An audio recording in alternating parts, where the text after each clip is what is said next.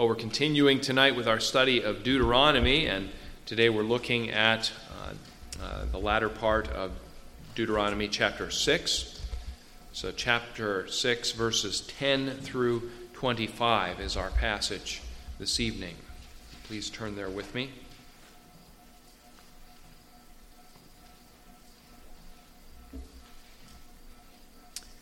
Give your attention to the Word of God.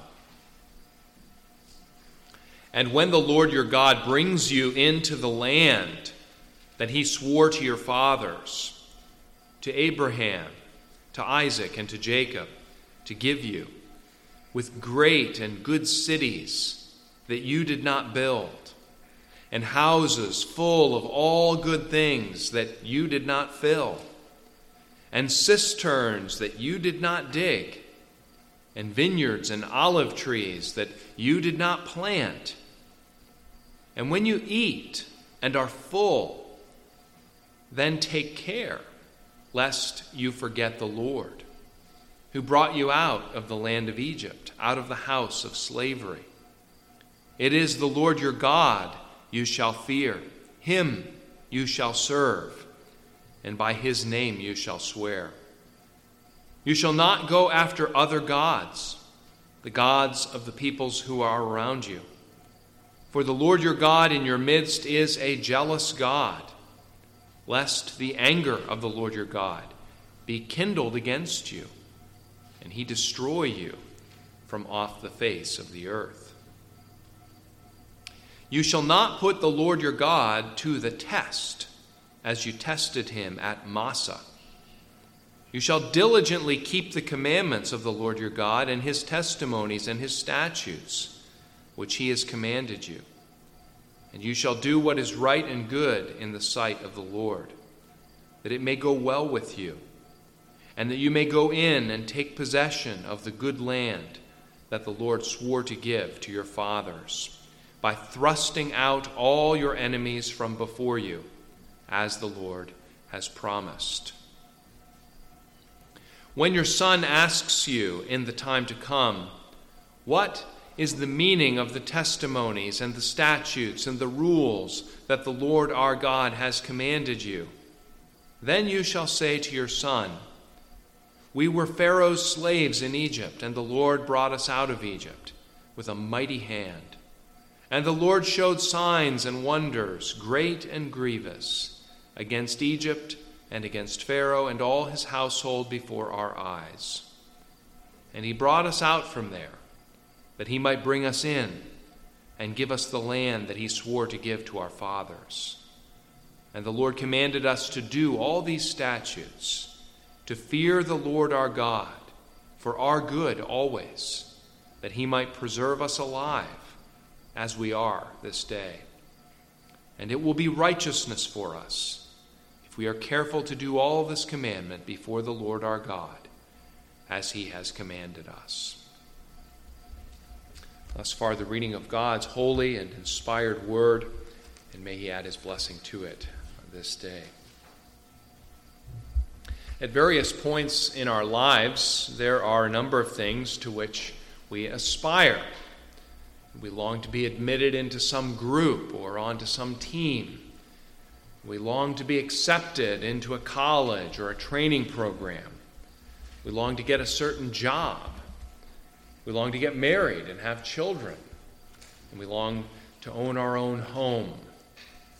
Well, in all of those areas, once we obtain the thing that we've been looking forward to, we've just begun, haven't we?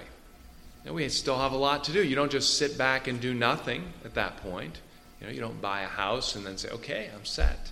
Don't have to do anything now. No, you actually have a lot more to do, don't you? So these things obviously are wonderful blessings. They bring us a lot of benefits, but they also entail significant responsibilities.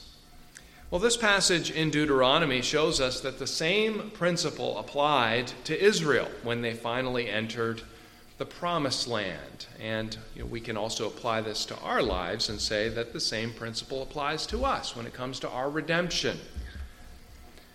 Taking possession of the land did not mean that Israel was now free to live however they pleased.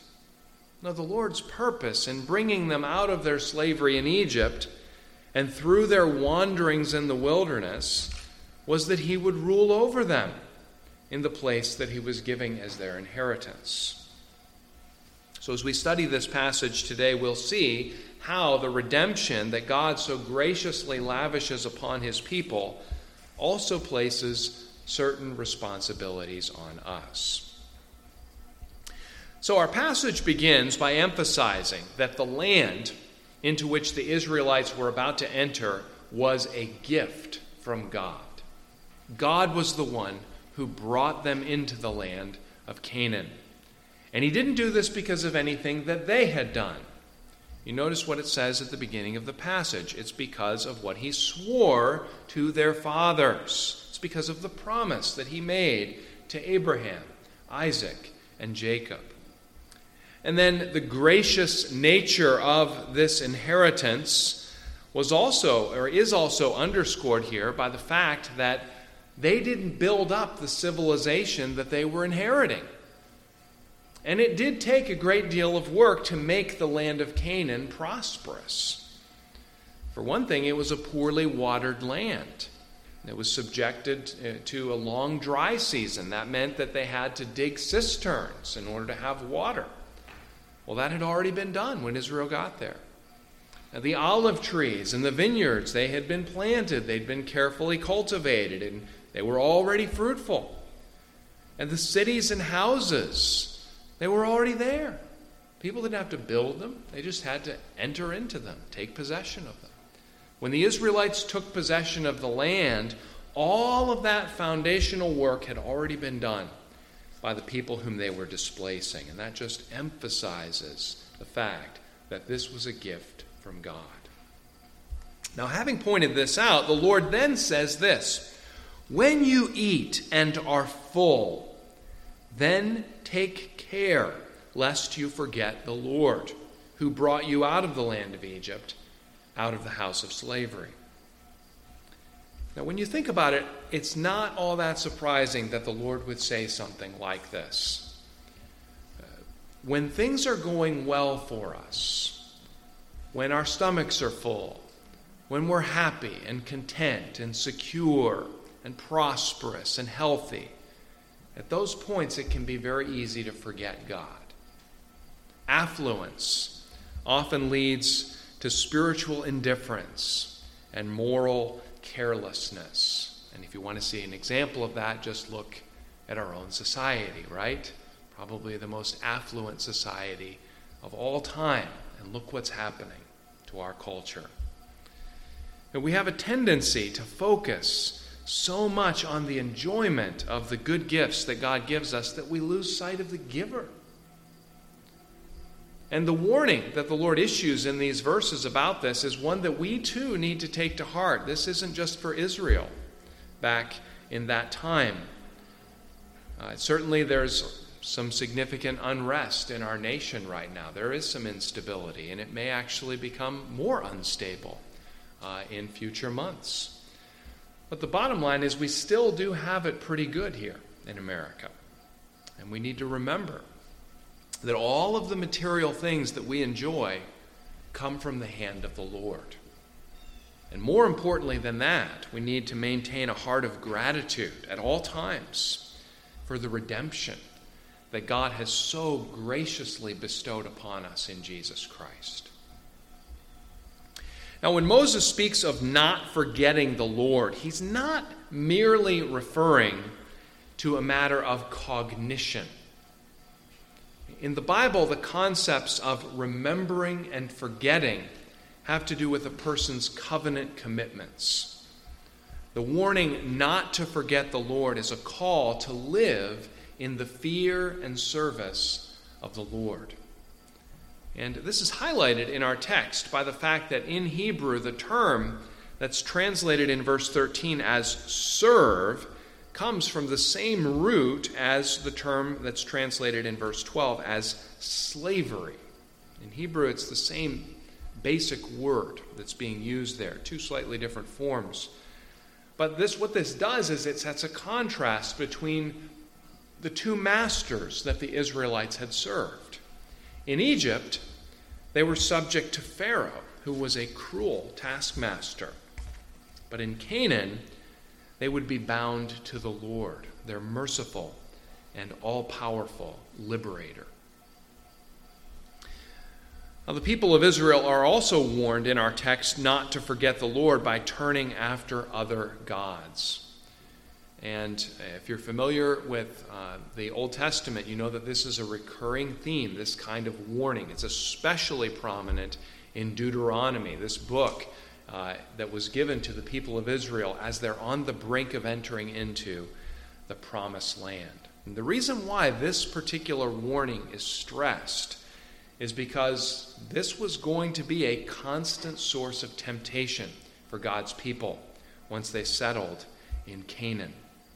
It would be easy for them to be drawn to other gods, gods like Baal, because it seemed like they were less demanding than Yahweh. There wasn't really much of a moral code in that kind of religion, it was ceremonial and ritual. Uh, and also, those other gods were more immediately focused on material prosperity. That was really the emphasis in those pagan religions. Now, of course, you know, going after other gods, we've said this repeatedly, uh, is not a temptation that was unique to the Israelites under the Old Covenant. Uh, there's still plenty of idolatry today. We too face this temptation to go after other gods. One commentator puts it this way We're always exposed to the lure and attraction of rival deities, the gods of the people around us.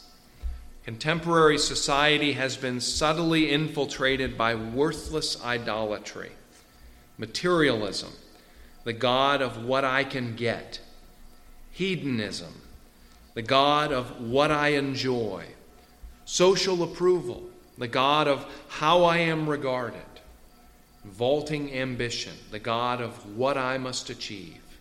And there are many more. The believer's greatest ambition is to serve God and put Him first. And that's really what's being communicated with this warning do not forget the Lord. So that brings us then to the second paragraph in our text, which begins with a warning not to put the Lord to the test. We test God when we impose conditions on Him as the basis of our continued allegiance to Him. And this is what the Israelites did in the place that came to be known as Massah, a name that means testing. And we read about that episode in Israel's history in the book of Exodus, in chapter 17 of that book. We're told there that as the Israelites continued on their way through the wilderness, they camped at a place called Rephidim. And that name is also significant because it means resting place. This was a resting place for them as they made their way through the wilderness. Well, much to their chagrin, when they arrived at that resting place, they discovered that this place to which the Lord had led them didn't have any water. And instead of calling out to the Lord for help in the midst of that crisis and trusting in Him to provide for them, what did they do?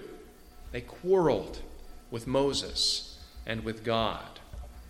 And in doing this, they were essentially bringing a lawsuit against God. They were charging the Lord with abandoning them and leaving them to die in the desert. It says in Exodus 17 7, they tested the Lord by saying, Is the Lord among us or not? You know, and implicit in that question is, well, if he was among us, he'd give us water, right? Now think about the audacity of that response. Think about what had happened just a couple chapters prior to that in the book of Exodus. God had done so much for that people. He had displayed his power in remarkable ways. And yet, as soon as adversity arose, what did they do? They panicked. They refused to trust him. They put the Lord to the test.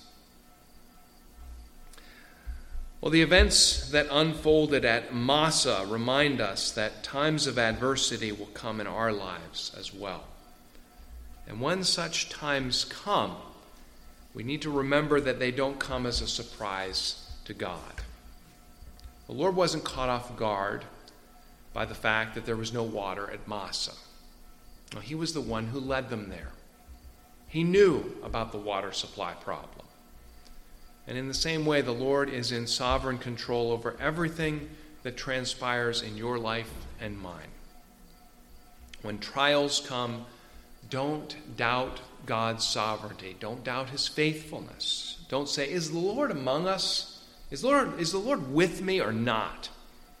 Don't conclude that he must not be with you if things don't go your way, that he must not care about you, or even that he must not really exist. Instead, this is what you should do do what the psalmist does in Psalm 131. He says this I do not occupy myself with things too great or too marvelous for me, but I have calmed and quieted my soul like a weaned child with its mother. Like a weaned child is my soul within me. O Israel, hope in the Lord from this time forth and forevermore. So instead of putting the Lord to the test when we're confronted by challenges, we need to do what He commands and trust that He'll be faithful to what He's promised. And for the Israelites, as they stood on the brink of the promised land, this meant going in and thrusting out their enemies, as it says in verse 19 even though those enemies were living in heavily fortified cities like Jericho. So there was going to be um, a, uh, a, test of their faith uh, as they stood on the brink of entering into the promised land there. Would they trust the Lord, uh, even when it seemed that the odds were stacked against them? Well, that brings us then to the, the final paragraph in the chapter, and here the focus is on the importance of teaching the next generation about the Lord. Uh, so when they get in the land, again, there's, there's something that they have to do. They need to pass on the faith to the next generation. And this was a vital element of Israel's ongoing existence as God's covenant people. Listen to the way Meredith Kline uh, ex- expresses this in his commentary on Deuteronomy. Crucial to the well being of the theocracy would be the faithful covenantal nurture of the children in the message of God's redemptive actions and purposes for his people. Now, we're no longer living in a theocracy, but the same principle still applies. The continued well being of Christ's church depends on the faithful covenantal nurture of our children. It's so important that the church not bleed its children out into the world.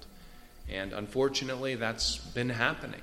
Uh, and uh, there are many studies that have showed uh, that that, uh, that is indeed happening, even in many evangelical churches.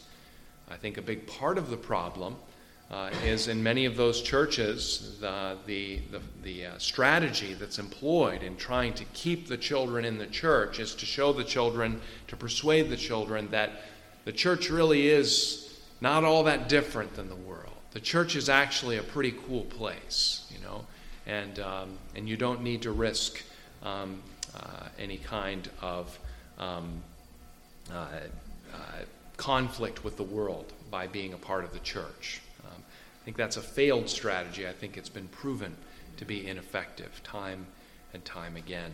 We need to teach our children that being a part of Christ Church mean, means being different from the world. Yes, we live in the world, and yes, we strive to live at peace with the people of the world, but we are to be distinct from the world. Now, in verse 20, there, at the beginning of this paragraph, Moses envisions that the Israelite children will ask their parents about the meaning of the testimonies, statutes, and rules that God has commanded them. Now, there's something, something implicit in that question that the child asks in verse 20. And the thing that's implicit is that the Israelites should be striving to keep God's rules, and that the children recognize that, that these, these rules and commandments, statutes, are taken seriously that this is the code by which we live. God is saying that there should be a marked difference between the lives of the Israelites and the lives of their pagan neighbors, and the children should take notice of that. Well, the same thing should be true in the lives of Christians today. Do our children notice a difference between our standards, our commitments, our priorities, and the standards, commitments, and priorities of those who belong to the world? There are a number of things that we need to do to demonstrate that difference. And it could be, we could go on and on, but here's just a summary of some of those things. First of all, sanctifying the Lord's Day. That's one thing that's very different from what the people of the world do. Participating in public worship and the life of the church. Living under the authority of the Word of God. Refusing to affirm or go along with ideas or practices that run contrary to Scripture. And also just exercising discernment as we forego or participate in the various aspects of cultural life. Now, Moses tells the Israelites to answer their children's questions about the meaning of the statutes and rules that God has given them by teaching their children about the mighty deeds of the Lord in redemptive history. I think that's very significant.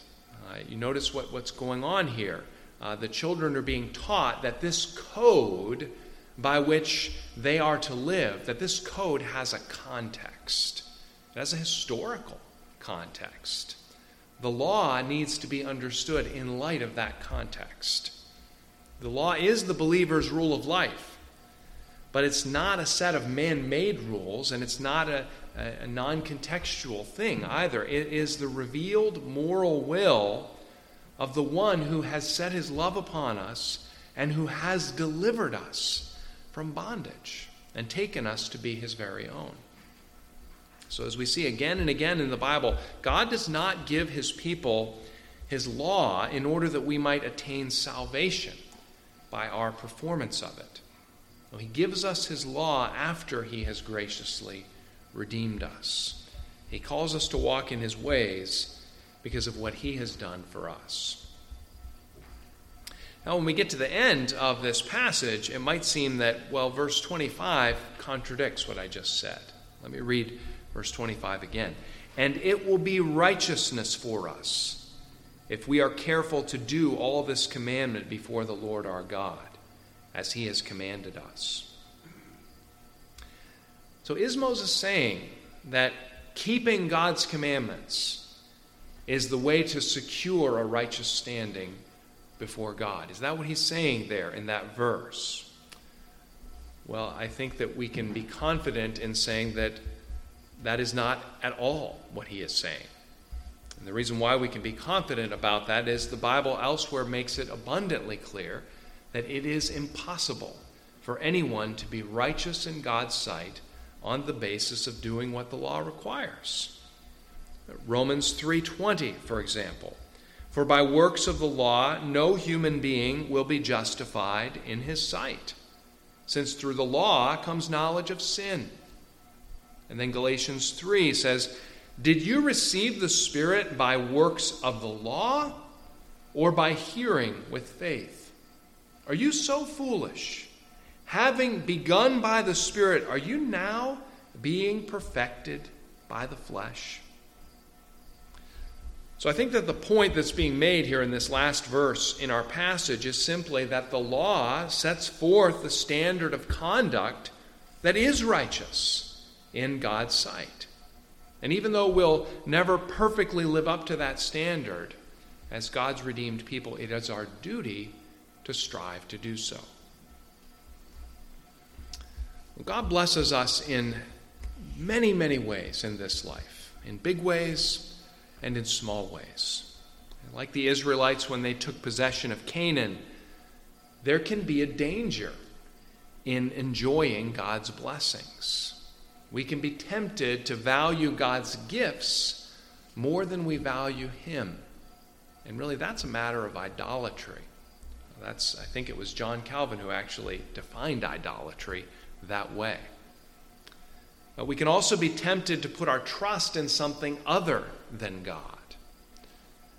And we could be tempted to put God to the test when things go awry, when the material blessings are removed, or some of them are removed.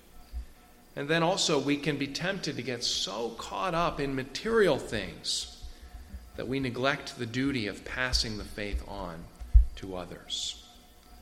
Well, may the Lord keep us from such temptations, and may He grant us the grace that we need to serve and fear Him always, to trust in His promises, and to be careful to do all that He's commanded us. Amen.